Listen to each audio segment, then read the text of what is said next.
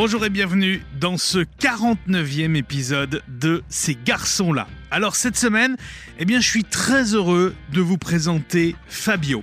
Il a 33 ans, il vit dans le sud de la France, il est marié d'ailleurs depuis de très nombreuses années et vous allez très vite le comprendre, vous connaissez certainement Fabio sous son pseudo Stallion Fabio. Ensemble, nous évoquerons son enfance, son éducation, son couple et bien sûr ce qui lui prend une grande partie de son temps, c'est-à-dire son activité dans le porno. OnlyFans, récompenses, réseaux sociaux et l'avenir également qui sera le sien dans cette activité. Vous l'avez compris, je suis très heureux de vous proposer cette semaine de rencontrer et de passer un petit peu de temps avec Stallion Fabio.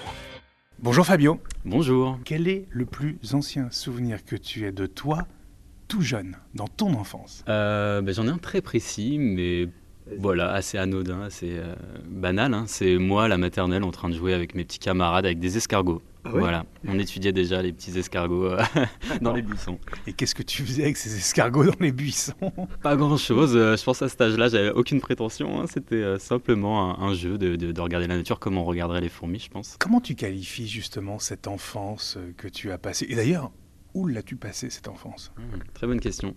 J'ai pas mal voyagé, pas mal déménagé parce que mon père était dans la gendarmerie. Du coup, il a eu des mutations et du coup, j'ai grandi en Champagne-Ardenne, à côté de Chalon-sur-Marne à l'époque. Maintenant, c'est devenu Chalon en Champagne. Euh, donc voilà, pas très loin de Reims, dans la Marne.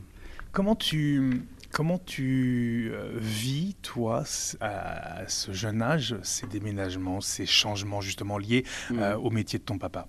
Mais ça a été un peu compliqué parce que voilà, j'ai fait mes dix premières années euh, de mon enfance dans la Marne et ensuite on est venu en région parisienne, dans l'Essonne, dans le 91, et puis ensuite dans le 77. Et euh, bah, à 10 ans, quand tu perds tous tes repères, tu perds tous tes amis, euh, il faut se reconstruire. Tu arrives dans un, une nouvelle école, euh, tu connais personne, du coup, c'est assez compliqué. Et je me rappelle de petits chagrins de, séparation, parce qu'à l'époque, j'avais une petite amie. ouais. ouais. quand on est gamin. Là, dans ces années-là, tu as, quel âge et comment tu la qualifies cette enfance? Plutôt heureuse? Et mm. comment ils, étaient tes parents avec toi? Plutôt, plutôt stricts, sévères? On imagine une, éducation de gendarme, alors quelque chose d'un peu, d'un peu strict ou pas du tout, au contraire? Bah, pas tant que ça en fait. Euh, mon père, il a fait de la gendarmerie pendant 20 ans, mais ah, euh, il est plus gendarme. Il est plus gendarme exactement parce que justement, je pense qu'il n'avait pas cette envie d'évoluer euh, dans ce domaine-là. Au bout d'un moment, il en a eu ras-le-bol. C'est pour ça qu'on est venu en région parisienne. Mais bah, mes parents étaient plutôt protecteurs avec moi. Je suis d'une issu d'une petite fratrie, j'ai un frère seulement. Du coup, bah, ils avaient le temps de s'occuper de nous. ma mère était en plus bah, nourrice, nourrice agréée. Du coup, elle travaille à la maison. Moi, je l'avais pour moi, elle venait me chercher à l'école. Donc, euh, j'étais un peu le, le, fils à maman, dans les jupons de maman. Et euh, non, bah, j'ai plein de souvenirs en famille. Quoi. Tous les week-ends, on allait chez les grands-parents. Euh, on était assez soudés au niveau de la famille, avec les cousins, cousines, les oncles, les tantes. On sent beaucoup de tendresse dans cette, dans cette cellule familiale, dans cette enfance du, du tout jeune Fabio. Ouais, tout à fait. Bah, j'ai pas de, mauvais souvenirs. Je pense que j'ai une éducation. Euh, bah, comme je disais, mon père n'était pas forcément le plus strict. On a l'image du gendarme un peu dur, mais euh, non, il c'était un papa poule avec moi. Et euh, bah, ma mère, c'était, c'est souvent la maman qui fait l'éducation. Donc je pense que c'était elle la plus, comment dire, la plus stricte, ouais, mais quand, quand, il fallait, je pense à juste titre, quand on se chamaillait avec mon frère, voilà, quand c'était nécessaire.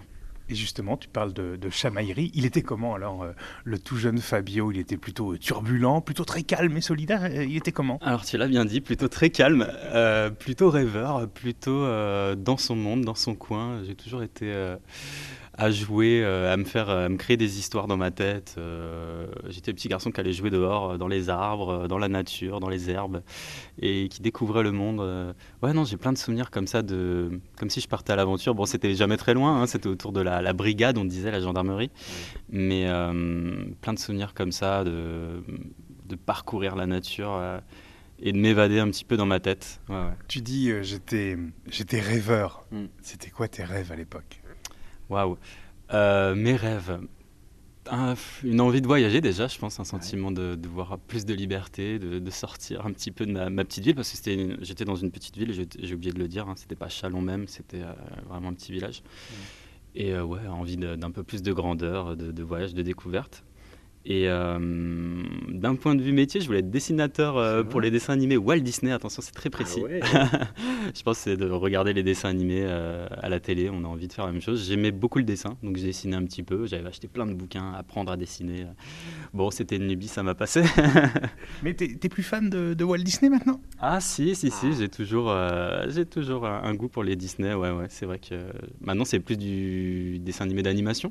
Ça a évolué, mais c'est joli aussi et il y en a des très bons. Mm. Ça fait partie de, des choses que tu aurais pu faire si tu n'avais pas fait le, métier que tu exerces actuellement? Oh, ça aurait pu, oui, oui, oui c'est vrai que j'ai même pris des cours de dessin. Ah ouais. Mais je pense que c'est resté une passion, c'est resté euh, voilà un passe-temps, mais j'en ai pas fait mon métier quoi. J'avais plein de choses. Ensuite, j'ai voulu être euh, professeur d'anglais. Ouais. parce que j'adore les langues étrangères, mais ça c'était un peu plus tard. Et entre les deux, je pense que j'avais euh, l'envie d'être présentateur présentateur. Euh, alors c'était assez vague, assez vaste. Télé, euh, ouais, plutôt télé, et puis ensuite radio. Euh, c'est quelque chose qui m'aurait plu aussi. Donc mm. on peut dire que bah, tu as eu une belle enfance, une enfance très heureuse alors. Ouais, et en même temps, il y avait quand même au fond de moi une petite particularité, c'est que je me sentais déjà différent. Ah ouais? C'est que je ah, à, quel, âge tu t'es mm. senti différent, Fabio? Honnêtement, Assez rapidement, hein, depuis toujours, bah, dans, les, dans les goûts, dans cette sensibilité justement. Euh. Parce que le fait que tu étais rêveur, que tu que tu t'isolais un petit peu tout seul et que tu avais tes propres envies, tes propres rêves, des idées de voyage, tout ça, c'est déjà ça qui te faisait sentir un petit peu différent? T'imaginais déjà des choses?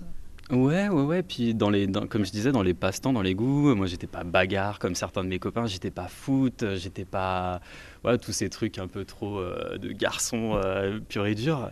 Non, non, moi, j'étais plutôt euh, en train d'écouter des musiques, de jouer plutôt avec les filles, donc on se sentait ah déjà un petit peu différent. Donc, je, je, savais que je vivais quelque chose de particulier.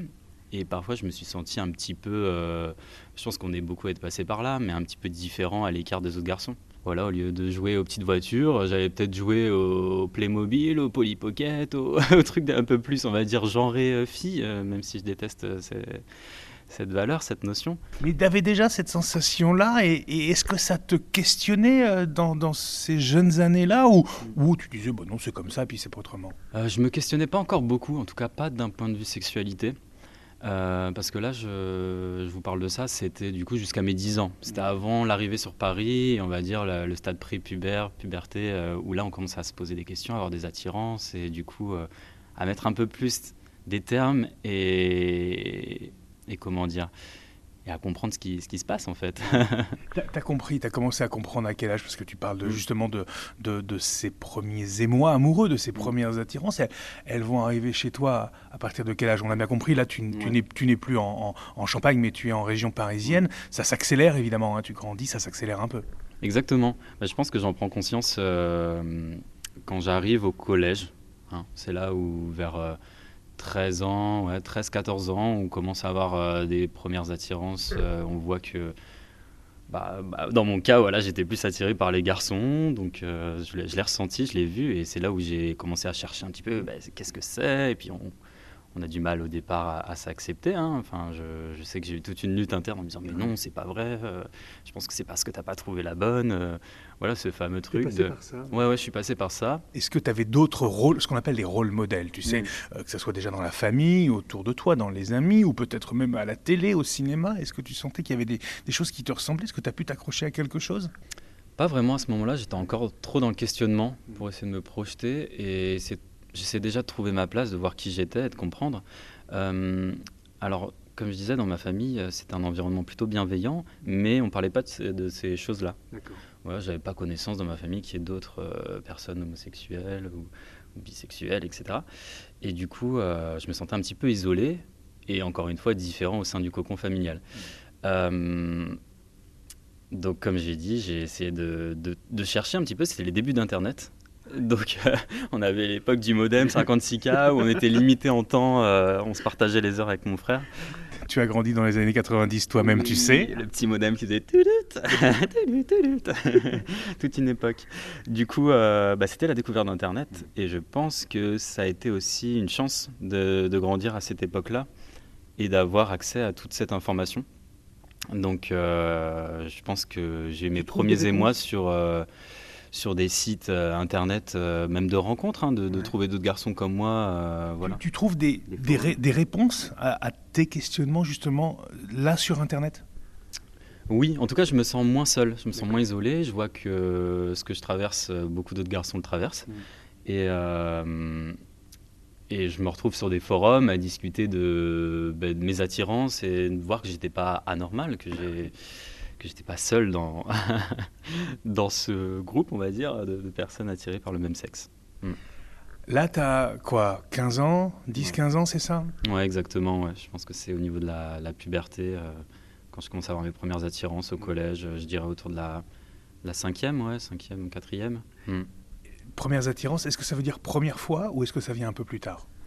Alors ça ne veut pas dire première fois, euh, parce qu'au début il y avait beaucoup de fantasmes. Je pense que je regardais certaines, certains de mes camarades qui me plaisaient, mais sans oser, parce que bah, j'avais un peu cette honte de me dire bah, comment il va réagir. Euh, j'ai jamais déclaré mes, sentiments. C'est souvent les gens qui venaient vers moi pour me dire ah, je te trouve mignon, machin. Mais euh, à l'époque c'était plus des filles, parce que je vivais ma sexualité bah, secrètement en fait. Tout ça, je l'avais gardé à l'intérieur de moi et, euh, et j'ai essayé de, de, me forcer avec les filles en me disant. Ah ouais?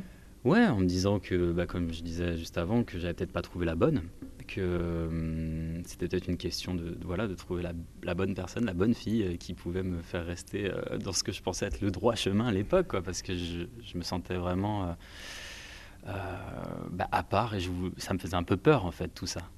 Jusqu'à quel point tu vas te forcer euh, pour euh, essayer? Je vais aller euh, jusqu'à me mettre en couple avec des filles, quoi, pour voir comment c'est, pour avoir bah, des premières relations avec des filles. ça, ça a été quand même après, ma première fois avec un garçon, parce que j'ai eu ma première fois, alors elle était assez particulière dans le ah sens où c'était une personne que j'avais rencontrée par internet qui avait euh, qui était un peu plus vieux que moi on va dire. Et euh, mais un hyper un peu beaucoup ou hmm, je pense qu'on devait avoir 9 ans d'écart 9 10 ans d'écart. Ouais. euh, voilà. Avais quel âge? J'avais euh, ma première fois c'était à 16 ans. D'accord. Ouais. Et euh, bah, ça s'est très bien passé, mais ça aurait pu ne, pas très bien se passer parce que j'y suis allé un peu aveuglément. La personne m'a dit bon, on se donne rendez-vous là, euh, viens chez moi. La personne avait le permis. Euh.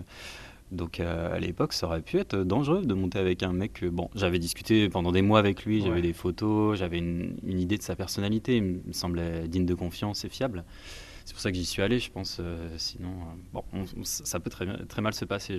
J'ai entendu des histoires comme ça où, hum, hum malheureusement, parfois, il y a des problèmes. Mais euh, bah, j'ai eu la chance, ça s'est bien passé. Et euh, du coup, ma première fois, ça a été à ce moment-là, voilà, autour de mes 16 ans, si, si je ne me trompe pas. Tu fais d'autres expériences avec des filles? Ça se passe bien. C'était des filles alors hyper bienveillantes euh, avec qui j'ai été tout de suite transparent en leur disant que j'avais aussi des attirances pour les garçons. Et je me rappelle d'une fille avec qui j'étais. donc là, on est fin collège, ouais, début lycée même. Hein. Mhm. et elle me dit non, mais t'inquiète pas, moi aussi, euh, je suis bi. Parce qu'à l'époque, je disais bi en plus, parce que bah, je côtoyais des filles, donc bah euh, pas être totalement gay. Et puis, euh, et puis elle me dit oui, du coup, moi aussi, j'ai des expériences avec telle fille et tout. Je vais te la présenter. Et puis j'ai un pote aussi, lui, c'est pas trop. Et du coup, je me suis retrouvé comme ça dans un groupe d'amis où on était tous assez ouverts sur la question. Et avec cette fille-là en, couple qui m'avait un petit peu dragué, comme je disais, qui est, venue vers moi. Bah, on voyait un petit papier à l'époque, on se passait des petits papiers pour dire ah, tu me plais, est-ce que tu veux sortir avec moi? Et puis euh, on est resté quelques temps, ça, ouais, quelques, quelques mois. Mais bon, j'ai eu envie de découvrir un peu plus ma sexualité. J'ai aussi vu que ce qui m'attirait le plus, c'était quand même les garçons. J'ai quand même fait certaines choses avec des filles et ça m'attire également. Hein. Enfin, j'ai vu qu'avec le temps, ouais, ouais, j'ai vu qu'avec le temps, même, euh, voilà, à l'époque, je, me suis peut-être forcé, mais au final, j'ai pas mal aimé ça. Je pense que ça faisait partie du processus de construction de, qui je suis. Et bah, ça m'a ouvert à d'autres horizons. Et puis au moins, j'aurais, j'aurais testé avant de, de me mettre plus sérieusement en couple.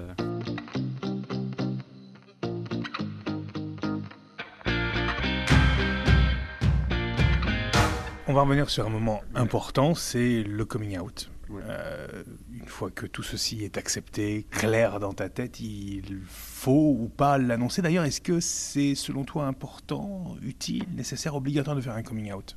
Hmm, c'est une bonne question. Euh, alors oui, je pense que c'est important pour être, euh, pour être bien dans sa tête, pour être bien avec la personne qu'on est, pour euh, ne pas, pas vivre une, une, fausse vie sans, sans, assumer qui on est. moi, ça m'a aidé, ça a été un soulagement, un poids en moins. je me rappelle, mes parents, voilà, quand je suis arrivé en région parisienne, ils m'ont senti bah, contrarié, ils m'ont senti euh, pas bien dans ma peau.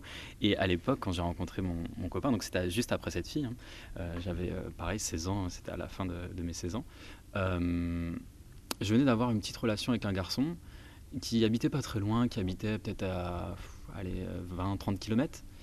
Mais j'avais pas le permis à l'époque et du coup ça me paraissait le bout du monde et ça a été une relation un peu à distance, on s'est vu 3-4 fois et, et, et en même temps, j'ai rencontré mon copain et du coup, j'ai eu ces sentiments qui se sont mélangés. Je suis amoureux du premier, mais le deuxième me plaît aussi. Je commence à avoir des sentiments et du coup, mes parents m'ont senti contrarié. J'étais triste, j'avais plus faim. Euh, voilà, je me suis laissé euh, emporter par le chagrin d'amour. Voilà, qui va choisir entre les deux. Et du coup, c'est à ce moment-là où ma mère m'a posé des questions à me dire, mais euh, elle a fait le lien. Tu vois rudement ce garçon. Est-ce que ça serait pas plus qu'un qu'un ami, qu'un simple ami? Et je lui ai dit Attends, maman, assis-toi, faut qu'on discute. elle le prend bien. on, a fondu en larmes tous les deux. Euh, je pense qu'elle s'en doutait dans son fort intérieur. Euh, ça faisait longtemps qu'elle l'avait perçu. Hein. Je pense que bah, voilà, ma sensibilité, euh, mes, mes goûts, etc., avaient peut-être mis la puce à l'oreille de ma mère, mais euh, elle l'a bien pris. Elle m'a juste demandé à l'époque de ne pas en parler à mon père parce qu'il était sûrement pas prêt à entendre ça.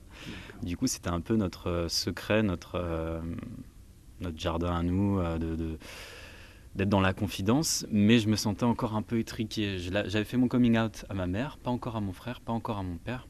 Donc c'était vraiment le début de l'acceptation et, et de l'ouverture dans la famille. quoi. Est-ce que tu sais pourquoi, à l'époque, selon ta maman, ton père n'était pas encore prêt à l'entendre? Est-ce que tu as une explication euh, maintenant, avec le recul, sur ça? J'ai l'impression que euh, c'est toujours un peu plus compliqué euh, pour les hommes de l'accepter parce qu'ils sont touchés dans leur virilité. c'est quelque chose dans le monde hétérosexuel, voilà, encore moqué, hein, malheureusement trop souvent moqué. Et euh, bah, ça a été, je pense, la raison pour laquelle ma mère a souhaité que, que je le garde pour moi, parce que voilà, on a l'impression que c'est plus difficile pour les papas d'accepter que leur fils puisse être avec un autre garçon.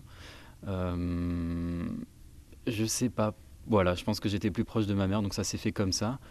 Euh, mais euh, bah, au final, mon père, voilà, c'était beaucoup d'appréhension pour pas grand-chose, parce que mon père, quelques mois après, m'emmenant encore euh, à la gare pour aller voir euh, mon copain, euh, m'a dit à peu près la même chose que, que c'était bizarre que j'aille souvent voir cette personne et du coup cette fois-ci je lui dis papa garde-toi sur le côté faut qu'on discute.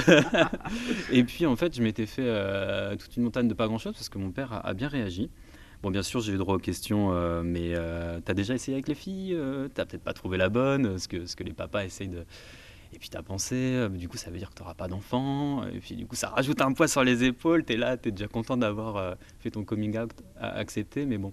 Et du coup à l'époque je disais, ah, mais en plus je leur disais pour faire passer la pilule un peu plus facilement, euh, que je subis, j'ai quand même essayé avec les filles, mais voilà, bah là je suis attiré par un garçon, et ce qui, ce qui fait de moi, voilà, peut-être que je suis bisexuel, mais j'aurais pas dit catégoriquement pardon, que j'étais que gay, quoi. Peut-être que je l'étais pas, peut-être que j'étais un peu bi et que je sais pas. Et que ça a évolué avec le temps. En tout cas, ça se passe bien mm. avec ta famille, si je peux le, résumer comme ça.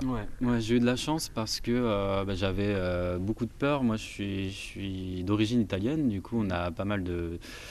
Bah, on a les clichés sur les Italiens, un peu macho, euh, voilà. C'est vrai ou pas? Alors, c'est vrai du côté, oui, de, de mes grands-parents maternels. Les deux sont, d'origine italienne. De mon côté, de mon papa, c'est sicilien et euh, Émile Romagne, et du côté de ma maman, des Abruzes. Et euh, ben, mon grand-père euh, maternel, c'est celui peut-être qui a eu le plus de mal à l'accepter. quand je lui ai dit, ça a cassé quelque chose au départ. Et il a refusé que mon copain bah, vienne chez eux, quoi, chez mes grands-parents. Donc ça a été dur un peu pour lui parce que voilà, c'est notre époque, hein, d'autres mœurs. Euh, le côté, euh, on n'a pas de ça chez nous, euh, dans la famille. voilà, les valeurs un peu je dirais même pas chrétienne parce que mes grands-parents n'étaient pas forcément hyper pratiquants, mais voilà, c'est l'époque qui, faisait que c'était quelque chose de, pas toléré. Et mon grand-père a évolué avec le temps. Petit à petit, il s'est ouvert. Alors, bon, là, on est un peu plus tard. Euh, quand j'ai fait mon mariage avec mon copain, il était invité, bien sûr, et il a refusé de venir. Donc ça, c'était un peu dur parce que je crois que tout le monde a accepté dans ma famille, cousins, oncles, tantes, à peu près du même âge. Hein, son, dans, ses frères et sœurs de mon grand-père étaient, venus, mais lui, non, il n'a pas voulu. Et donc, il est resté sur ses, bah, sur ses opinions. Mais après le mariage, il est revenu vers moi, un petit peu en s'excusant, en me disant qu'il euh, était désolé de ne pas être venu, euh, que ça a été bête. Ma grand-mère en a beaucoup souffert, parce que ma grand-mère, elle voulait venir. Mais bon, euh, c'est les couples de l'époque, si un ne veut pas, l'autre ne vient pas.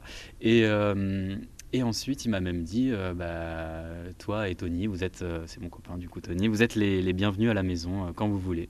Donc il y a eu ce cheminement et je pense qu'avec le poids de la famille qui était en faveur, qui est venu à mon mariage, il s'est senti aussi un peu bête dans ses retranchements de de ne pas changer d'avis. quoi. On va peu parler de, Tony, mais je voudrais qu'on revienne quand même sur votre euh, mariage, c'était et surtout pour toi.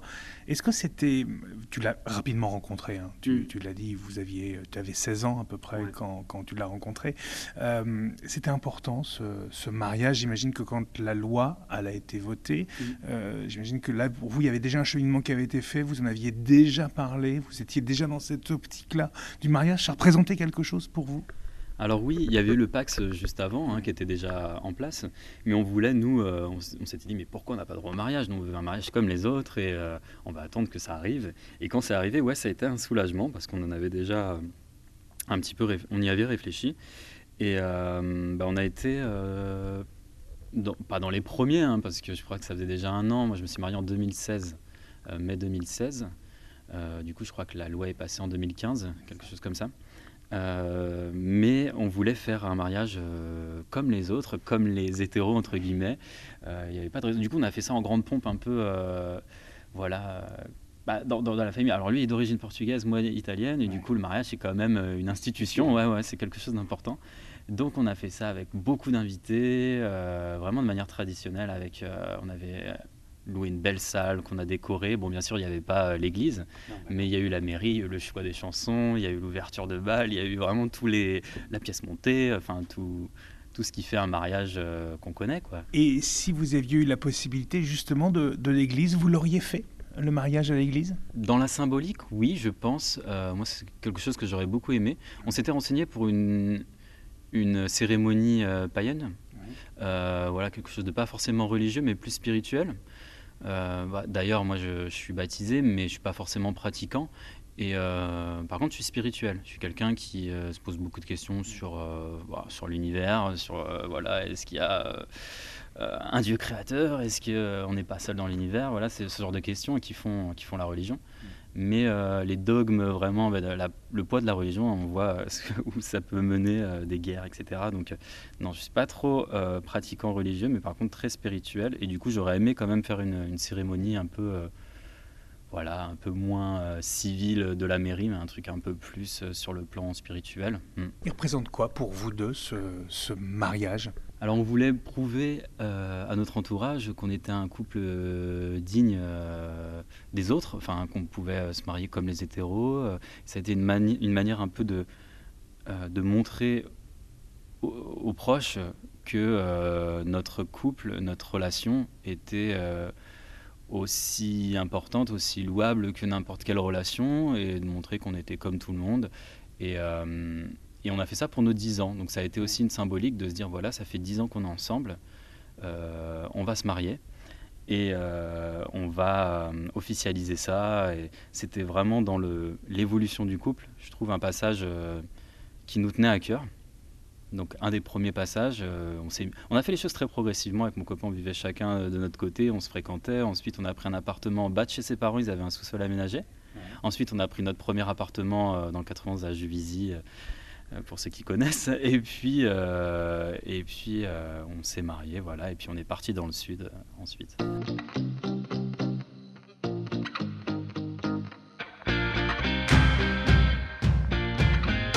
Y a autre chose qui fait partie de, toi. Et alors, je sais pas, est-ce qu'on va dire porno, mhm. travail du sexe? Qu'est-ce que tu préfères toi?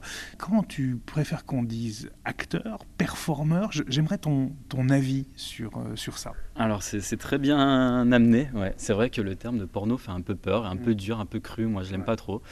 Euh, les Américains aiment bien dire euh, adult entertainment, donc divertissement pour adultes. Finalement, je trouve ça assez joli en français, mais euh, bon, peut-être un petit peu trop enjolivé dans le sens ouais, divertissement pour adultes si en soi c'en est. Mais donc souvent, je me décris comme modèle pour adultes, créateur de contenu pour adultes. Mhm. Et c'est vrai que travailleur du sexe, bah, ça englobe ces métiers-là. C'est la grande catégorie, on va dire, parce que oui, on va pas se mentir, on travaille dans le sexe. C'est, euh, tu vois, je, baisse un peu mon, mon ton euh, parce que tout de suite c'est un peu tabou. Oui, j'ai travaillé dans le sexe. à quel moment, toi, euh, tu te dis je j'aimerais? Ou pourquoi pas. Et, et, et, euh, de façon euh, concomitante, est-ce qu'il y a un événement qui, qui, qui, est lié à ça? Déjà, oui, je pense qu'il faut avoir un petit goût pour la chose, il faut avoir une petite libido. Et euh, je pense que j'avais une, bonne, j'ai toujours une bonne libido, hmm. dans le sens où bah, je suis assez coquin de nature, et puis j'aime bien expérimenter de nouvelles choses, j'aime bien le sexe, n'ayons pas peur des mots, disons-le. Et euh, alors pour revenir euh, sur la question, oui, euh, comme beaucoup de garçons, même comme beaucoup de filles, hein, on, a consommé du porno, j'ai consommé du porno. À partir de quel âge, tu t'en souviens? Hmm. bah, Je pense que ça allait en même temps que ma découverte de l'homosexualité. Quand j'ai commencé à aller sur les forums, sur Internet, je me rappelle une anecdote. Bah, à l'époque, je, je, regardais des sites porno et des vidéos gays, et mon papa ou ma maman, enfin, ou les deux, sont tombés sur l'historique le fameux historique qu'on oublie de supprimer. et du coup, j'ai eu droit à des questions. Alors, on essaie de trouver euh, des excuses. Alors, moi, j'ai dit non, mais c'est de la publicité. En fait, il y a des pop-up qui sont ouvertes. C'est pas des vidéos que je regarde. Non, non, non. Parce que j'ai droit à des questions. Euh, c'est quoi ça, quand même? Donc, j'ai tout nié en bloc en disant que non, c'était des pop-up euh, et mm. que j'étais pas allé sur ce genre de site. Mais oui, j'en consommais. J'avais une certaine admiration pour ce que faisaient les garçons. Bah, je voyais que c'était une performance, quoi. Et puis c'est vrai que ça, ça nous construit dans le sens où, alors à juste, enfin, dans le bon sens ou dans le mauvais sens, je sais pas, mais en tout cas, euh, on prend comme exemple ce qu'on voit en vidéo. Mmh. Euh, on se dit bah tiens, ouais, ça je le ferais bien, je, je testerais bien cette pratique, euh, ça, ça donne des idées.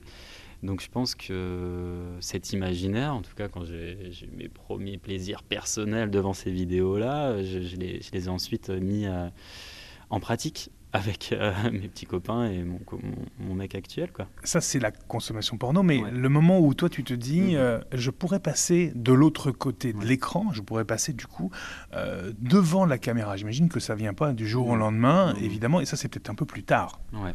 Ça s'est fait progressivement. ça s'est fait avec mon copain, en fait. Ah oui? ouais, ouais, ouais. Alors, au départ, euh, officieusement, euh, on a fait des petites vidéos entre nous. Quoi. Les, fameuses petites sextapes, les petites vidéos, les petits sextos euh, qu'on s'envoyait déjà quand on n'était pas ensemble. Quand moi j'étais chez mes parents, on se faisait des petits selfies, les petits, ce qu'on appelle dick pic. Hein, c'est bah, hein. pour s'exciter, les petits sextos. Et puis euh, ensuite, on a commencé à faire des petites vidéos entre nous, mais vraiment euh, pour nous, quoi. C'était pour euh, parce que ça nous excitait ensuite de les regarder. Tiens, ça rend bien et tout cet angle-là. Enfin, on, prenait du plaisir à, se revoir comme ça.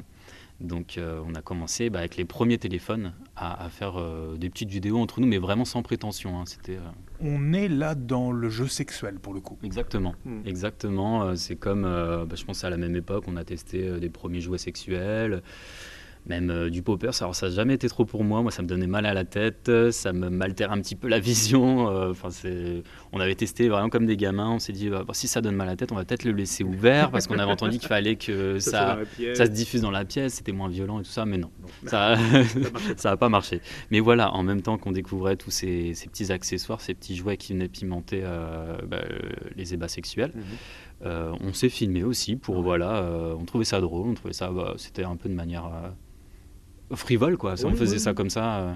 Et puis, euh, petit à petit, bon, on s'est ouvert dans notre couple.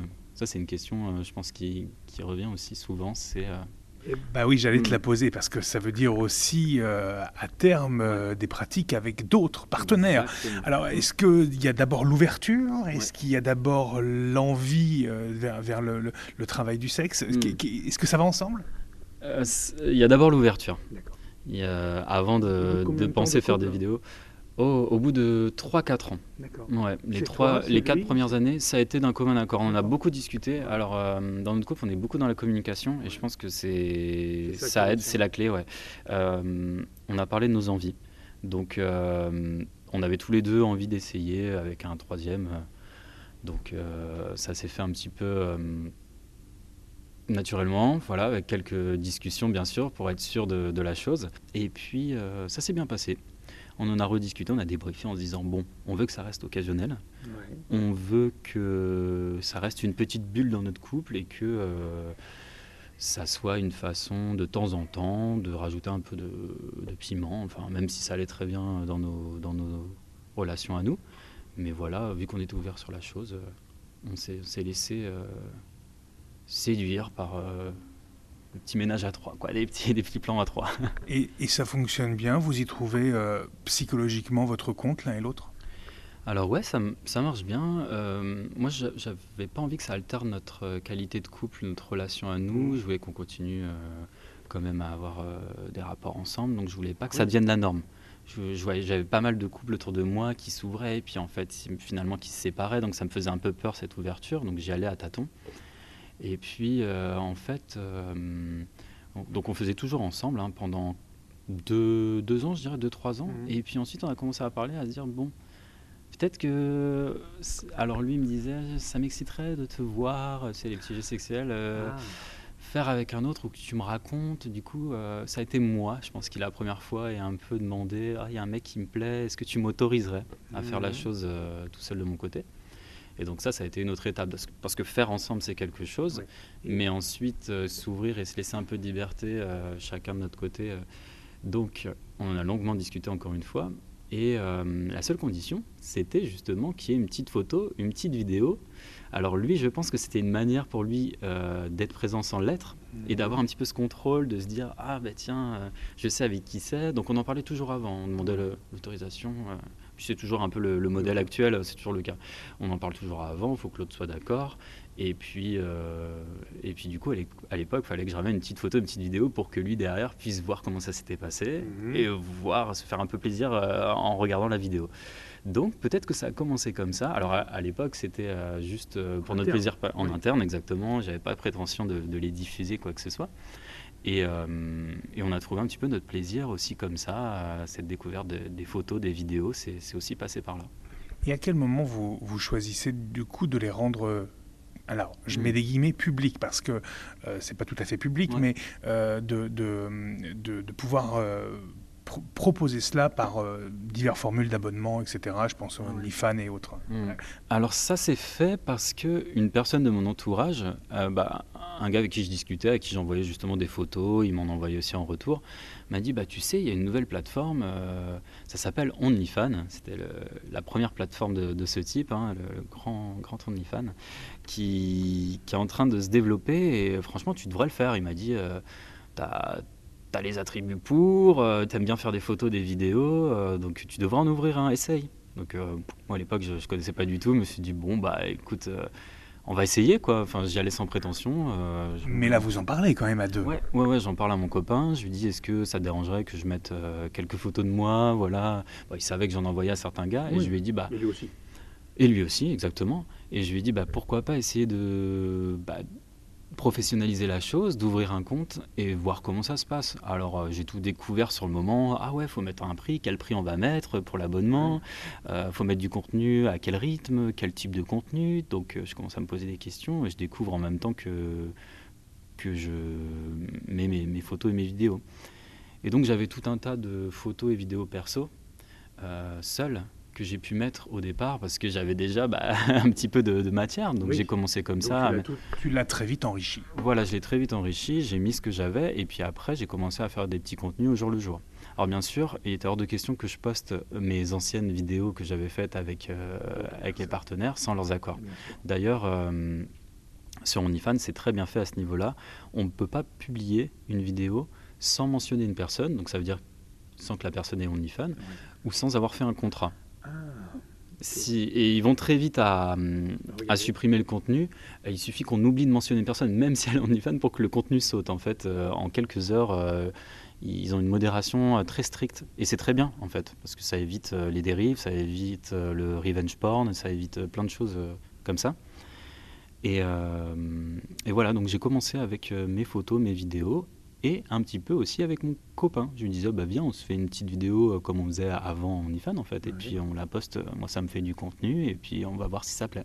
Et, quand tu dis on va se faire quelque, une petite vidéo, euh, c'est des choses qui vont durer 5, 10, 15 secondes, plus une, parce que j'imagine qu'il va falloir monter en, en, production, en gamme en production, donc euh, ça va être pour vous aussi peut-être un peu des contraintes, non? Alors, au départ, c'était très amateur. Euh, et ça l'est toujours parce qu'en fait, c'est quelque chose qui plaît beaucoup. Le côté spontané amateur, ça a un côté plus réaliste et les, personnes qui regardent s'identifient plus et ont plus l'impression que ça, ça, peut leur arriver, etc. Ça, c'est plus réel.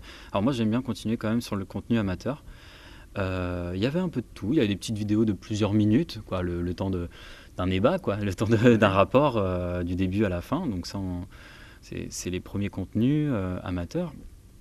Et puis, euh, rapidement, j'ai des, personnes qui me suivent, qui me disent euh, Ah, mais tu n'as pas pensé à faire du, porno ou, à faire des vidéos euh, un peu plus. qui aimaient bien la qualité vidéo, en fait, qu'elles voyaient sur des sites porno. Et je disais Bon, bah. Avec un, avec un caméraman, avec d'autres plans. Avec, Une troisième personne pour filmer, avec une qualité vidéo un peu plus élevée, avec différents plans exactement. ça donnait un petit côté plus vivant, parce que c'est vrai que quand on filme soi-même en amateur, ben, on pose la caméra voire on change deux trois fois d'angle dans la vidéo euh, pour faire le petit montage, mais mais c'est quand même euh, plus limité.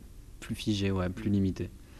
Et du coup, euh, bah, pour faire plaisir un petit peu à, cette audience qui, qui m'en demandait plus, enfin qui demandait un, un, contenu un peu plus professionnel, plus professionnalisé, j'ai commencé à demander à mon copain de me filmer aussi. Donc plutôt que de poser mon téléphone, j'ai demandé qu'il me filme. Voilà, il pouvait faire des plans où il tournait autour de moi. On voyait Enfin, la qualité a, commencé à augmenter comme ça. Mhm.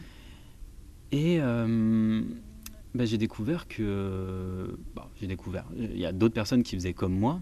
Et du coup, il y a eu tout un, des groupes qui sont créés, alors que ce soit sur Twitter, sur WhatsApp, où on se retrouvait entre nous en se disant, bon, ben, vous, qu'est-ce qui marche euh, comment on peut euh, améliorer notre contenu, qu'est-ce qu'on peut faire. Et rapidement, on s'est dit que ça, serait sympa de, filmer entre nous. Déjà parce que OnlyFans exige que la personne ait soit un OnlyFans, soit un contrat. Donc c'était plus simple avec une personne qui avait. Et puis, euh, et puis ça permettait de faire du contenu un peu différent de ce que je faisais avec mon copain. Moi, ça me permettait de rencontrer euh, d'autres personnes qui me plaisent ça me permettait de faire euh, du beau contenu et puis de faire plaisir aux fans qui, qui, me suivent. Quoi. Donc ça, ça a très rapidement fonctionné, mais est-ce que tu t'attendais à autant de succès et on va y revenir aussi à des récompenses internationales? Non, non, parce que je le faisais vraiment sans prétention, parce que c'est un truc qui me fait qui me fait plaisir. Quoi. Moi, je trouvais aussi mon plaisir à travers ça, parce qu'on va pas se mentir, euh, on a des petits commentaires, des likes et tout, ça, ça flatte l'ego, hein, c'est toujours agréable. Euh, ça me permettait de centraliser un peu tout ce que je faisais. Avant, j'envoyais des sextos, euh, enfin des, vidéos, des, photos à droite à gauche. Là, je me suis dit pourquoi pas tout mettre au même endroit. Donc, ça me permettait d'avoir une collection entre guillemets accessible. Euh, et puis, il y a eu un, ouais, il y a eu un engouement autour de ça. J'ai de plus en plus de personnes qui se sont abonnées. Je pense qu'il y a eu un peu de bouche à oreille. Il y a eu un peu de communication sur les réseaux. Mhm. C'est mon compte Twitter qui a, qui a, explosé et qui a fait que j'ai gagné en visibilité. Euh, c'est donc grâce à Twitter que tout ça a, vraiment, a vraiment euh, euh, explosé. Oui, parce que la particularité d'OnlyFans, c'est qu'on ne peut pas découvrir les profils. Il n'y a pas de moteur de recherche pour découvrir les, profils des, modèles. Il faut se promouvoir sur les réseaux sociaux.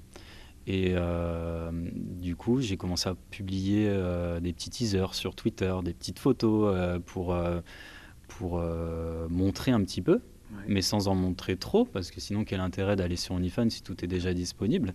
Euh, Du coup, c'était un petit peu pour attiser et, donner envie aux, personnes qui me suivaient d'en voir un peu plus.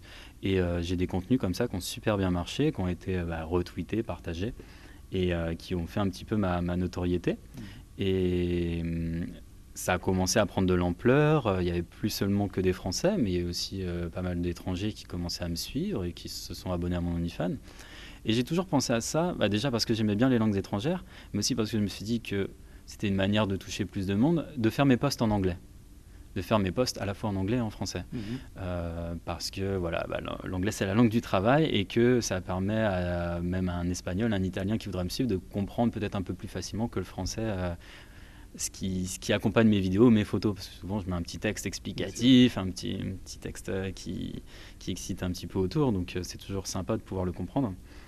Et bah, du coup, il y a eu cette dimension un peu plus internationale. J'ai eu des, des, Anglais, des Américains, des Allemands, des Italiens, enfin, jusqu'à, jusqu'au bout du monde, des Japonais, des Indiens qui, qui me suivent et qui m'écrivent.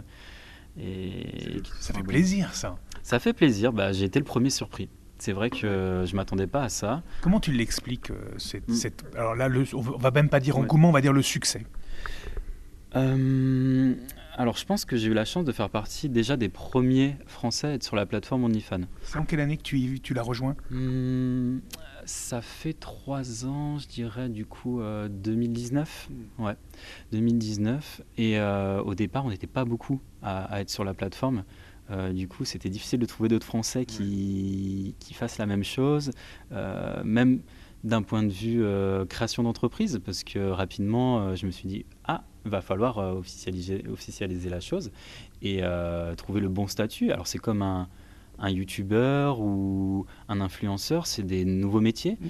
Euh, difficile de le classer, mm-hmm. difficile de trouver de l'info sur quel statut prendre. Mm-hmm. Donc j'ai dû créer mon entreprise, enfin en tout cas d'abord être auto-entrepreneur.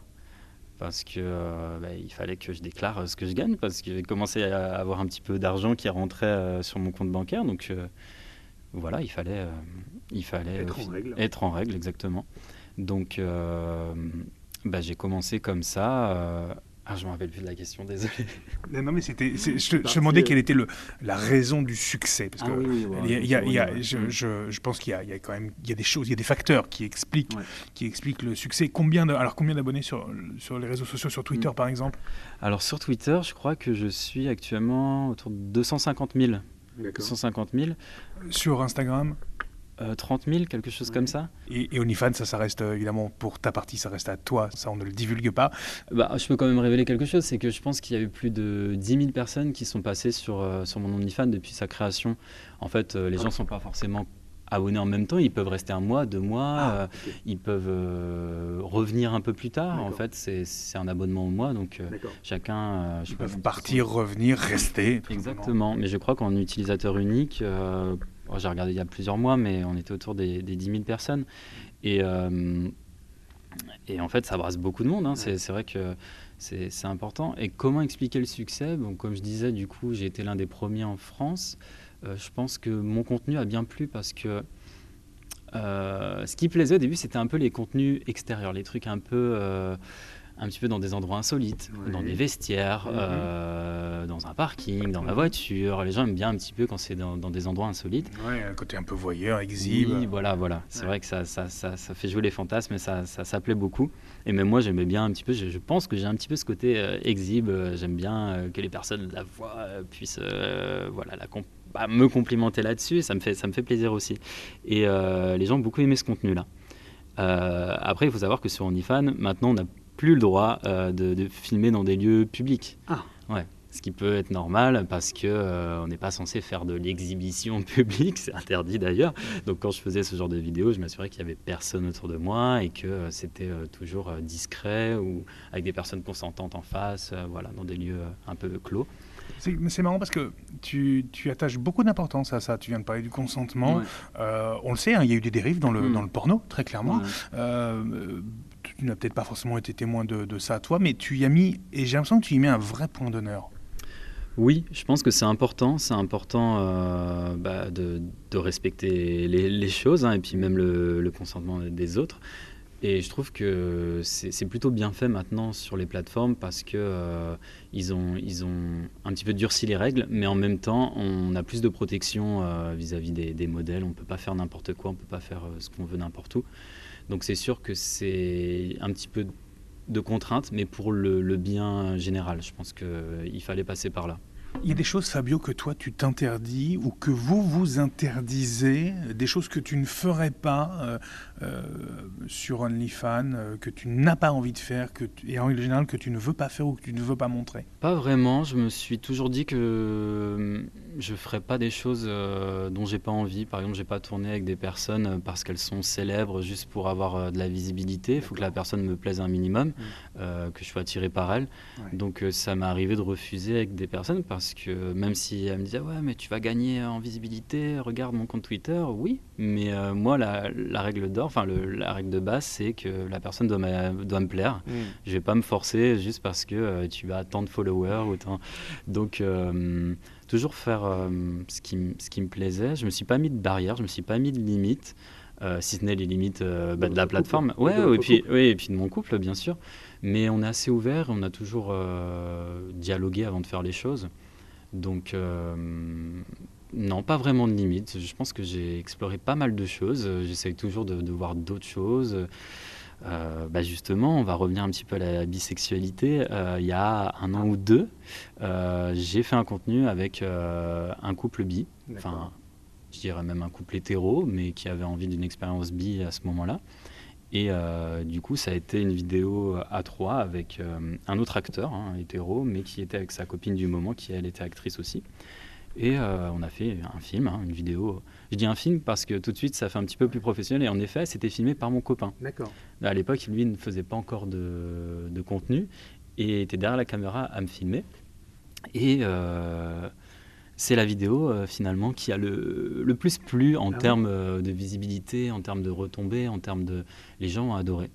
C'est la, la vidéo que, qui revient souvent, on me la demande sur, sur les, réseaux, etc. Ouais, c'est vrai que tu as fait une vidéo bi, machin. Donc euh, j'en ai fait qu'une.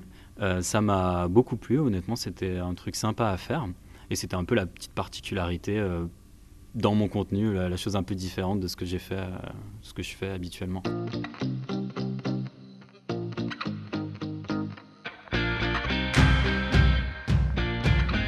Ton pseudo, euh, il te protège, il est là pour euh, aussi te protéger, c'est aussi une carte de visite, hein, très, très, clairement. comment tu le choisis? Parce que j'imagine qu'à un moment donné, la question se pose. Oui, c'est vrai, c'est vrai. Bah, ça a été, euh, ça a été un débat intérieur pendant quelques jours, quelques semaines. Hein. quand on, se lance, on, veut trouver un, pseudo. Bah, comme on sait, les, acteurs ont tous des pseudos. Euh, euh, plus ou moins différents. Alors moi, je voulais un truc un peu déjà international, donc je me suis dit bon, il faut de l'anglais dedans. Et puis je voulais aussi un truc qui rappelle mes origines méditerranéennes, italiennes. du coup, je me suis dit bon, il faut un un truc qui finisse par un O qui sonne un peu italien, donc pourquoi pas Fabio, j'aimais beaucoup ce prénom. Euh, ah, souvent les acteurs euh, porno, c'est souvent des, prénoms comme ça, consonance latine, en tout cas en, Europe. Hein. on aime bien le côté euh, sex bomb, sex latine, latine lover. Du coup, je suis parti, c'est pour ça que j'ai choisi Fabio. Et puis Stallion, c'était pour le côté du coup anglais international ça veut dire étalon. Je pense que ça met un peu la, puce à l'oreille. Je pense j'ai voulu aussi euh, mettre en avant mes, mes atouts et, et, du coup Stallion Fabio, bah, c'était un mélange de, de ces deux, deux choses-là. Mm. Alors, on va revenir aussi sur, euh, sur cette carrière. Elle, elle démarre très vite mm. et elle est récompensée très récemment par un prix international en Espagne, je crois, c'est ça? Oui, c'est ça, ouais. C'est vrai qu'en Espagne, ils sont, j'ai l'impression, un, peu, un peu plus ouverts, un peu plus en avance. Il y a beaucoup de villes euh, très gay-friendly en plus. Mm. Hein, vous connaissez tous euh, bah, Torremolinos, Sitges, Maspalomas. Enfin, ils ont quand même une culture euh, gay, LGBT très, très ouverte et un petit peu plus ancienne ou bien mieux implantée, plus acceptée, mm. je sais pas. Il y a peut-être encore des choses à faire en France, certainement même. Et bah, du coup, ils ont organisé la cérémonie des Grammys Awards, qui à la base est une cérémonie américaine, qui a commencé en Europe, qui s'est exportée en Europe il y a deux ans, je crois. La première a été virtuelle à cause du, Covid, et euh, la deuxième euh, bah, a été à Torremolinos. Et euh, bah, j'ai été nommé dans plusieurs catégories. et récompensé et récompensé. Alors c'est là où c'est un problème intéressant, c'est parce que c'est devenu réel pour moi. C'est devenu réel. J'y allais encore une fois cette cérémonie un peu en... J'ai l'impression d'être un imposteur parce que un imposteur dans le sens où... je suis pas de ce milieu-là, je, n'ai rien à voir avec vous. Ben c'est ça en fait, vu que j'ai commencé sur OnlyFans et pas par le porno euh, directement, le porno classique, mhm je me sentais aussi différent par rapport à certains qui étaient là et que je trouvais euh, peut-être plus légitimes ou que j'avais déjà vu moi dans des vidéos. Je pense à des personnes comme Alan King, euh, qui est l'un des premiers acteurs porno gays euh, européens. Mhm. Après, moi, j'avais Sir Peter, qui était aussi une, grande star peut-être un peu plus récente, mais...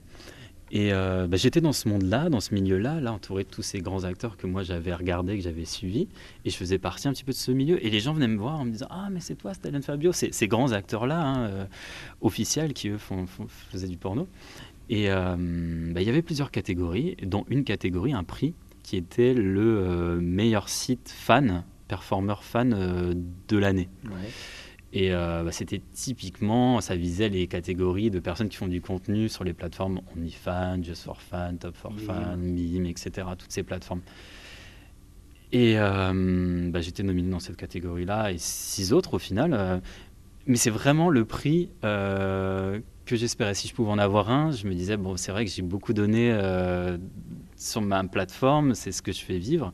Et c'était un peu, mm, bah, c'est mes premiers amours. Hein. Avant de faire du porno, ça a été euh, mon contenu sur cette plateforme-là. Et, deux, trois ans de travail, euh, on va dire. Et quand j'ai reçu le prix, bah, ça a été la, consécration. Quoi. Je m'y attendais vraiment pas du tout parce qu'il y avait en face des, concurrents ou d'autres acteurs. Euh, j'aime pas dire des concurrents parce que je trouve qu'on fait partie d'une même communauté. c'est un peu plus des collègues de travail qu'autre chose. Voilà, et euh, bah, j'étais super heureux et super surpris. Et voilà, je me suis senti euh, présent et puis du coup, d'un coup, euh, digne et je sais pas comment dire, ouais, ça y est, je faisais partie du milieu. J'ai eu la, récompense qui illustre le fruit, enfin qui récompense le fruit de plusieurs années de travail et, et je me suis senti légitime, ouais, enfin, je me suis dit, bon, bah ça y est, t'es dedans, t'as as une récompense. Euh, ce que tu fais, euh, c'est pro, c'est récompensé par un jury de professionnels aussi. Il y avait les votes euh, des, du public, on va dire, mais il y avait aussi le jury, et je pense que le jury y a été pour une, grosse partie. et voilà, quoi, on y était. J'ai dû monter sur scène. Moi, là-bas, je suis assez timide, hein, donc je fais mon contenu de mon côté. Il ne faut pas être timide pour faire ce que tu fais. Non, et d'un autre côté, on est derrière les caméras, on est quand même dans des lieux clos. Il euh, n'y a pas, pas, forcément tout de suite du public. Alors ensuite, on m'a demandé de faire des shows, des trucs comme ça, avec plus de monde autour. T'accepterais, t'acceptes ça? J'en ai fait quelques-uns, ouais. Alors j'ai envie, de, moi j'aime bien me pousser, de me lancer des, des défis et pousser mes limites. Euh, du coup, euh, j'en ai fait des, des, live shows sexe en fait. Mhm. Alors c'est différent quand même parce que là on a le regard des autres tout de suite. Alors c'est facile derrière sa caméra, derrière son ordinateur et de faire son contenu en one-to-one. mais là quand tu as du monde qui te regarde, qui attend un show, qui attend une performance, c'est autre chose. C'est d'autres euh, compétences et c'est d'autres qualités qu'il faut avoir, je pense. Et ça se travaille. Ouais. Moi je l'ai fait un peu par hasard parce que Ça s'est bien passé? Ça s'est bien passé, ouais, très bien passé. C'était sur Montpellier dans un mmh. sauna euh, je peux faire un peu de pub qui s'appelle le Concept Sauna. Hein. Mmh. C'est un petit sauna à Montpellier, le le plus connu, il n'y en a pas 30 000, mais euh, ils m'ont donné l'opportunité de, faire un show. Euh, c'était euh, pour remplacer en fait un couple. Alors il y en avait un des deux qui n'avait pas pu venir, qui était malade. C'est un couple portugais. Et du coup, l'un des deux, enfin les deux sont mes amis, et l'un des deux se retrouvait tout seul. Moi, j'ai dit, bon, je peux pas te laisser seul, je vais te dépanner. Et le Sona m'a dit, bah écoute, tu nous arrangerais. En plus, tu es, connu en France, fais, fais, le truc. Et du coup, bah, j'ai accepté, mais j'étais là jusqu'à la dernière, la dernière minute. Mais qu'est-ce que je fais? Qu'est-ce que je fais là? Moi qui aime pas trop ça et tout. Euh, dans quoi je me lance encore? Mais nouveau défi. Mais je trouvais ça hyper excitant, hyper euh, challengeant et stimulant mmh, mmh, mmh. De, de, me lancer là-dedans. Alors ouais, au début, j'étais pas hyper à l'aise, mais après, euh, comme on dit, fake it until you make it. Du coup je me suis mis dans, dans, la peau du personnage et puis, euh, et puis j'étais bien accompagné de, du, petit, euh, du petit Brésilien Igor Lucios là, que, que j'apprécie énormément. Du coup, euh, ça s'est bien passé. Ça s'est bien passé, j'ai eu des bons retours, le Sona était super content et puis, et puis moi derrière, content d'avoir fait ça. Quoi. Et sortir de OnlyFans et partir vers des studios Mm. classique. Il y a des productions en France, hein. il, y en a trois, quatre comme, mm. un peu plus connues. Est-ce que tu as, que as été, toi, contacté mm. euh, T'acceptes, tu refuses Comment ça se passe? Alors oui, ouais, j'ai été contacté, bah, encore une fois, sur Twitter. D'accord. Euh, par rapport à, ma visibilité sur Twitter, mmh, mmh. il y a des producteurs qui ont commencé à s'intéresser à moi. Euh, ils voyaient que j'avais un OnlyFans, ils voyaient que je faisais des vidéos. Donc j'ai été contacté assez rapidement par des grosses productions, même International International d'abord, enfin les, étrangères d'abord. J'ai eu euh, Team Tales, Team Thales, les deux. Euh, Lucas Entertainment, dans des grosses prods, Men.com, c'est les plus connus. Staxus, non euh, Non, j'ai Falcon aussi, Falcon, Studio. Mais en fait, à l'époque, je me sentais pas encore légitime. J'étais là waouh, commencer direct dans ces grosses prods. Euh, moi, j'aime bien faire mon petit contenu, je choisis mes acteurs, mais c'était un autre monde et ça me faisait un peu peur. Et euh, du coup, au début, j'ai pas tout de suite accepté. Je leur disais, bah, non, pour l'instant, je souhaite pas faire du contenu euh, pour des productions professionnelles. Et puis, quand même, bah, la cérémonie approchant, dans cette année, enfin quelques mois avant, je me suis dit, ok, j'aimerais commencer à en faire. Euh, c'est un autre univers que je veux découvrir parce que moi j'étais bien à l'aise sur mes petites vidéos de mon côté, ça marchait bien, mais encore une fois j'ai voulu me lancer un défi en me disant bon, ce sentiment euh, de pas être légitime, de me dire je fais du porno, euh, mais je fais pas vraiment du porno, donc allez go. Par contre je voulais pas commencer tout de suite par des grandes productions, je me suis dit je vais me faire la main, commencer avec des petites prods qui m'ont contacté aussi, qui m'ont mis en confiance. J'ai vu le type de contenu qu'ils faisaient, ça me plaisait, mais en même temps c'était pas tout de suite les grosses prods américaines. Du coup j'ai commencé pour une petite production, une petite, euh, sa petite notoriété quand même, qui s'appelle Fuckermate. Fuckermate, euh, malgré son nom, est une production espagnole euh, basée à Barcelone, mhm. qui m'a contacté et qui m'a dit bah, écoute, ton profil nous intéresse. Est-ce que tu serais prêt à faire une vidéo pro? Et je trouve qu'ils avaient assez de visibilité et pas trop. C'était une bonne prod pour commencer. Et ils m'ont mis tout de suite à l'aise en me disant bah, écoute, normalement, on fait pas ça, mais si tu veux, tu peux choisir le partenaire avec qui tu tournes. Parce que souvent les productions ils t'imposent, voilà, ce serait bien, on pense que vous matcherez bien. Euh, bon, t'as souvent pas trop le choix. Pas toujours le cas, mais la plupart du temps c'est ça. Et donc eux m'ont laissé le choix, j'aurais donné un petit peu euh, le type de garçon que j'aimais bien, mon style, machin. Ils m'ont dit bon, vas-y propose-nous des noms de personnes avec qui euh, on a déjà tourné. Et, ils m'ont trouvé un partenaire, enfin même deux partenaires, parce que souvent ils, nous font venir sur Barcelone, nous les acteurs, pour deux, trois tournages. Hmm. Euh, parce que pour eux c'est plus rentable de généralement euh, de regrouper. parce mmh. qu'ils payent euh, c'est des, des, prestations ce qu'on appelle VHR où tu as le voyage, exactement. Tu as tu as tout compris hôtel transport etc moi ça m'arrangeait aussi que ça soit à Barcelone parce que étant du sud de Montpellier c'est très rapide d'aller à Barcelone. On a un train c'est même plus rapide que pour venir à Paris. On aura à peu près le même temps en fait. C'est 3 heures 3 heures et demie euh, du coup, euh, j'aime beaucoup Barcelone. J'avais déjà voyagé là-bas. Je me dis, ah, bah, c'est l'occasion d'y aller et puis en même temps de faire euh, ces fameuses vidéos. Donc j'y suis allé avec plein de, peur, d'appréhension et puis, et puis ils m'ont mis à l'aise en fait. J'ai vu que c'était une petite équipe. c'est un couple, je crois qu'ils sont mariés d'ailleurs, je sais plus. En tout cas, ils vivent ensemble et qui font leur petit film et qui font ça bien et qui m'ont mis à l'aise avec une petite équipe. Donc il y a, alors là ça devenait pro, il y avait un caméraman, un photographe, un responsable de la lumière, donc il y a une petite équipe autour quand même. Et euh, j'ai découvert comment ça se passait. Du coup, euh, on te dit, euh, bah, je voudrais une scène comme ça, enfin une idée générale de la scène, on t'explique. Et puis on te dit, alors tu vas me faire une position comme ça. Alors souvent ils disent deux rimming, deux sucking, one fucking, et euh, une dernière, voilà. Ils te disent un petit peu les. Tu nous traduis ça? Ah oui. bah tu me fais. Euh, comment Le baiser grec Je crois que c'est le, le, terme de baiser grec. Tu me fais une fellation, tu. Enfin. Tu, nous fais euh, deux, deux, positions de sodomie et puis, et puis voilà, après tu es libre de faire la transition que tu veux et tout ça. Donc après, chaque prod est différente, eux c'est leur façon de faire. Ils veulent une trame, on va dire un plan de, de film, mais après, tu es assez libre de, tenter des trucs. Quoi. Hmm. ils aiment bien ça, même quand ça devient naturel, ils te laissent faire les choses. Donc des envies d'autres productions maintenant que celle-ci est, tentée Tu as envie d'aller plus loin Tu, te vois euh, plutôt peut-être à, l'international Tu as eu d'autres propositions peut-être même entre-temps? Ouais, mais ça a été le cas en fait. Ça m'a ouvert. Euh, donc j'ai retourné euh, deux, trois fois pour eux. Et ensuite, je me suis dit, bon, en France, on en a aussi. Hmm. Pourquoi aller chercher à l'étranger? Et puis j'avais la chance d'avoir le producteur de de Menoboy et qui euh, m'a contacté aussi. On s'est retrouvé à, discuter. Il m'a dit Ah, mais j'ai vu ce que tu fais. Euh, bon, moi, j'ai un petit peu arrêté les productions. Il a eu une petite période où mmh, il a arrêté les productions de, creux, mais c'était un choix. Il avait envie de se détacher un peu de ça. Et puis il revenait. Il m'a dit Là, je vais relancer les prods. Est-ce que tu accepterais de tourner pour moi euh, On peut prévoir deux, trois films. Et c'est ce qui s'est passé. Du coup, j'ai tourné sur Montpellier. J'ai tourné euh, de, deux superbes scènes. Je dis super parce que je trouve qu'il m'a mis à l'aise en fait. Euh, Ludo, bah, il, est très pro, il est tout seul avec sa caméra, il fait le montage, il fait, il fait euh, la captation, voilà, il, fait tout. Et adorable. Franchement, ça s'est super bien passé. Le choix des partenaires, pareil, génial. Mm. Il m'a mis en confiance et je regrette pas.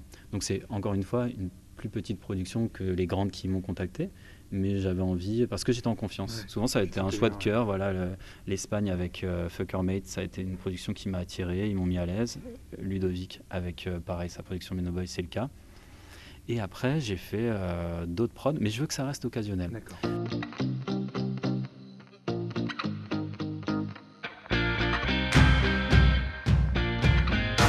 Et comment tu vois l'avenir maintenant? Parce que tu l'as dit, tu as 33 ans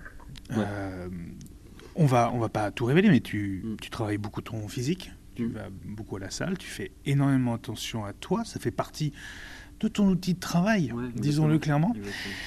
Cet outil de travail, il n'est pas, il pas défini dans le temps, il, va changer euh, inévitablement, indéniablement. Comment tu vois cet avenir-là? C'est une très bonne question. Ouais, c'est. Euh, bien sûr, bien sûr. Bah, je vois déjà que les choses évoluent en fait. Euh, mm je vois que bah, je fais du OnlyFans, mais je ne fais pas que ça. Je commence à m'ouvrir à, d'autres choses. Euh, après, je pense pas qu'il y ait de limite d'âge parce que je vois, il y a beaucoup d'acteurs euh, plus vieux que moi qui marchent toujours. Euh, il y en a un qui est super connu, c'est Rocco Steele.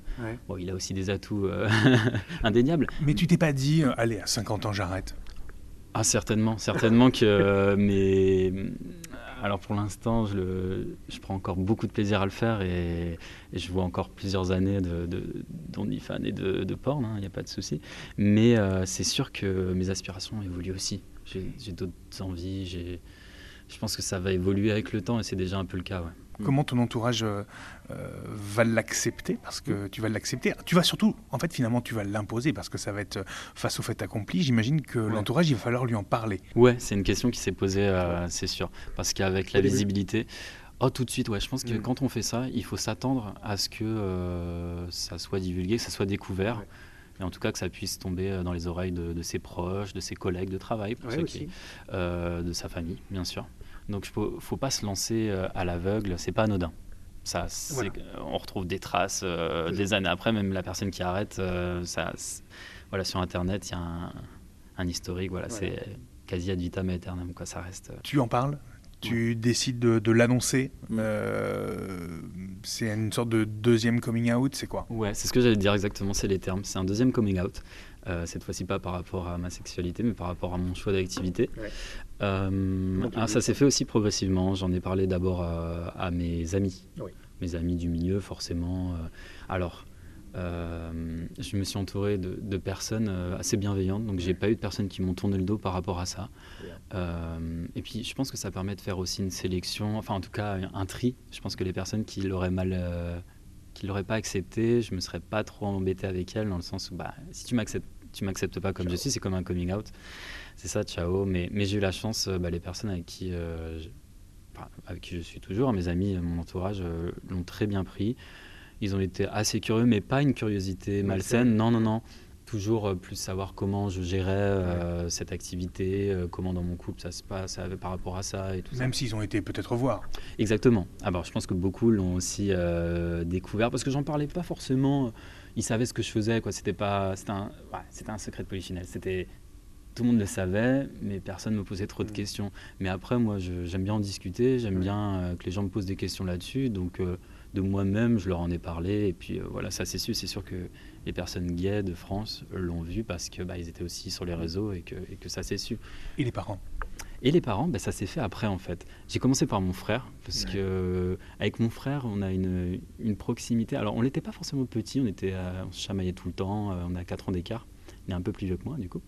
Et en grandissant, ben, on s'est rapproché avec mon frère. Euh, il a toujours été à l'aise euh, avec le fait que je sois homosexuel. Il n'y avait pas de souci là-dessus. Et puis lui, en fait, il avait. J'ai fait un parallèle avec ce qu'il vivait et avec ce que je vivais, c'est que en fait, il a un enfant, donc mon, neveu, qui, euh, qui lui est dans le domaine de, du kart, de la Formule 1. Quoi. C'est, un, jeune euh, un jeune pilote, ouais, on espère. Et du coup, mon, frère œuvre pour, bah, pour que ça marche. Mhm. Donc il va communiquer, il est sur les réseaux sociaux, il a des profils pour, pour son fils. Et puis il fait des, des plateaux télé, des radios il crée du contenu, des, vidéos pour essayer de, montrer ce que fait son fils et trouver des sponsors, etc. Et tout ce qu'il fait, en fait, ça m'a rappelé bah, mon travail au quotidien mm. aussi, de me dire que moi aussi, je dois me battre pour être, continuer à être visible, pour créer du contenu. Et je lui ai dit, bon, écoute, tu me dis souvent que tu n'as pas le temps, que tu es à droite à gauche, tu cours pour ton fils. Bah, souvent, moi, quand je te dis que j'ai pas le temps, que je passe à Paris, mais je peux pas, je peux pas te voir, c'est aussi pour certaines raisons. Et donc, je lui ai dit, bah, en fait, euh, je fais, je fais du porno, quoi. Donc je ne savais pas trop comment lui annoncer et je lui ai balancé euh, les articles de Tétu, les articles, enfin la, vidéo de la cérémonie des Grammys Awards mhm. pour lui montrer, tiens, regarde, j'ai... Tu lui as dit récemment?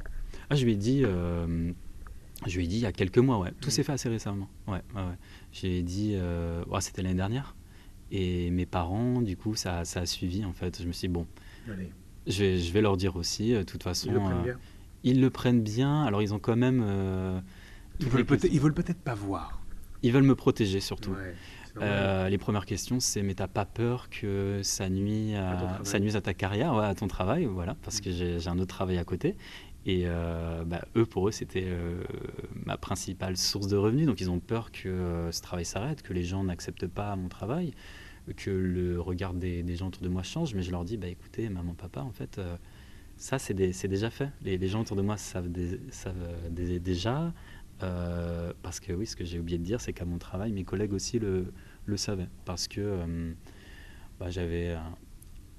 Ça s'est su parce que bah, j'ai d'autres collègues homosexuels hein, qui forcément ont trouvé euh, les vidéos et puis on fait le rapprochement en disant mais tiens c'est, peut-être Stallion Fabio qui travaille avec nous dans l'entreprise. et bon, au début, Dis donc le petit jeune là-bas au troisième, ça serait pas lui? On le connaît de quelque part, oui. Sa tête me dit quelque chose, sa tête ou autre chose.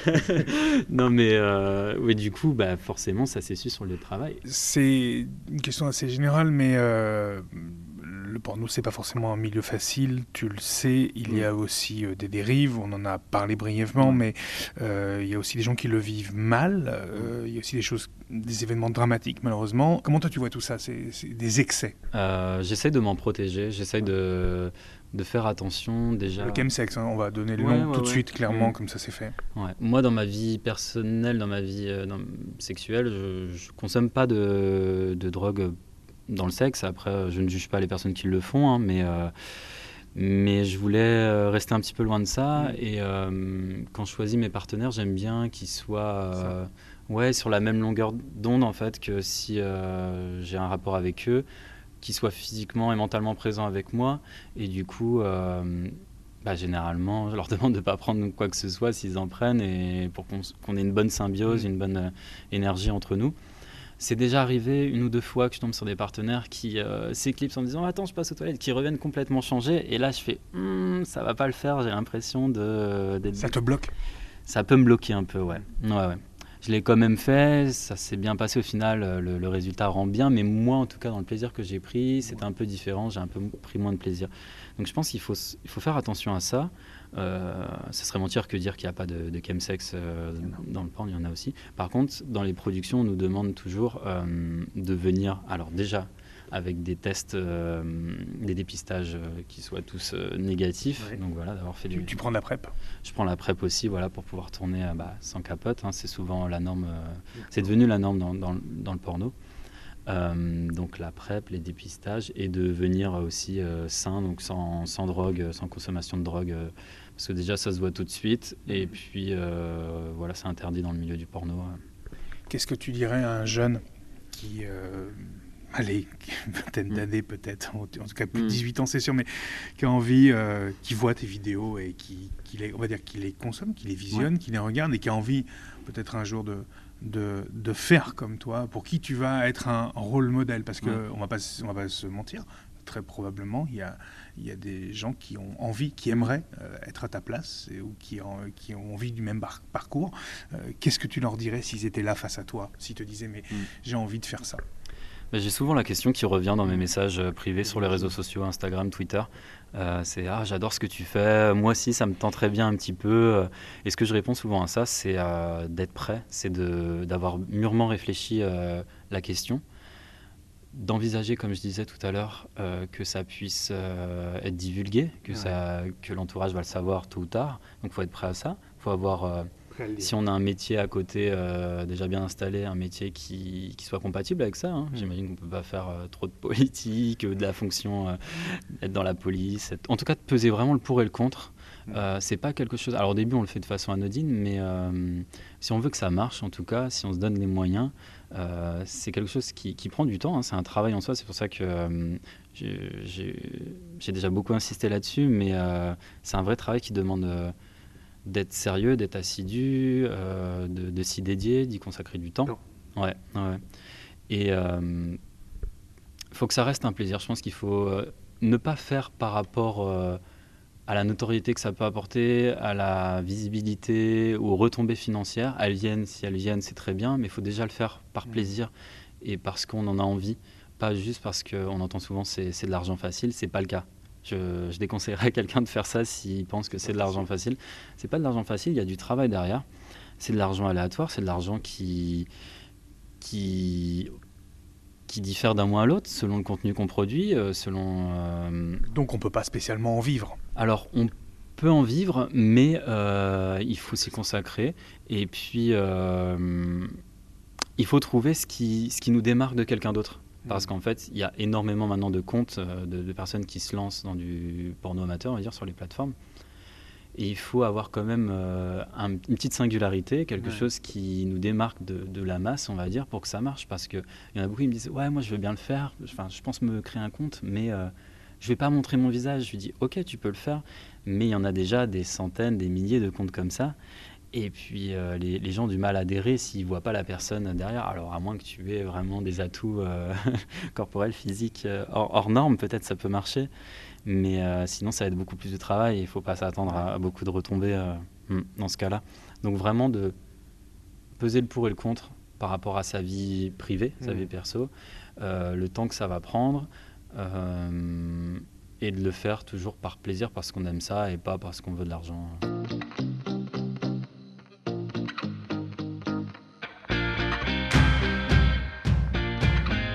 Tu connais le principe de ce podcast, c'est le mot de la fin, et c'est à toi. Hmm, bah, je pense que la sexualité est un domaine assez vaste. Euh, l'univers du porno en fait partie. C'est un peu le divertissement de la sexualité.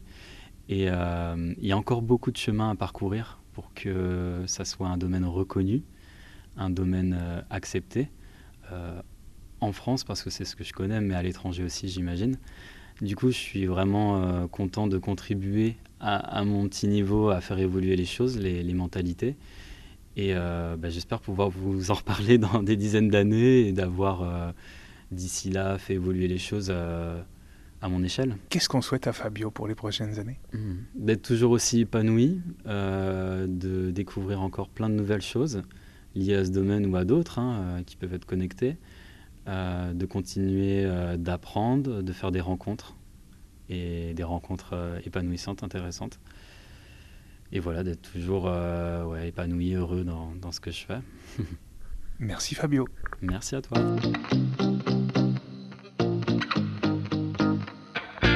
Voilà, c'est tout pour ce 49e épisode de Ces garçons-là. Merci à Fabio pour ce temps passé ensemble. Merci pour sa sincérité, sa patience, sa gentillesse, mais aussi euh, pour la transparence qu'il a accepté de faire sur sa vie personnelle, privée et, et familiale, mais aussi sur son métier et, comme lui, j'insiste sur cet aspect très professionnel. Je ne vous explique pas plus longtemps, bien sûr, comment retrouver Fabio, mais toutefois, je vous laisse en description les liens utiles de ses réseaux sociaux et de son OnlyFans. Belle semaine et à dimanche prochain.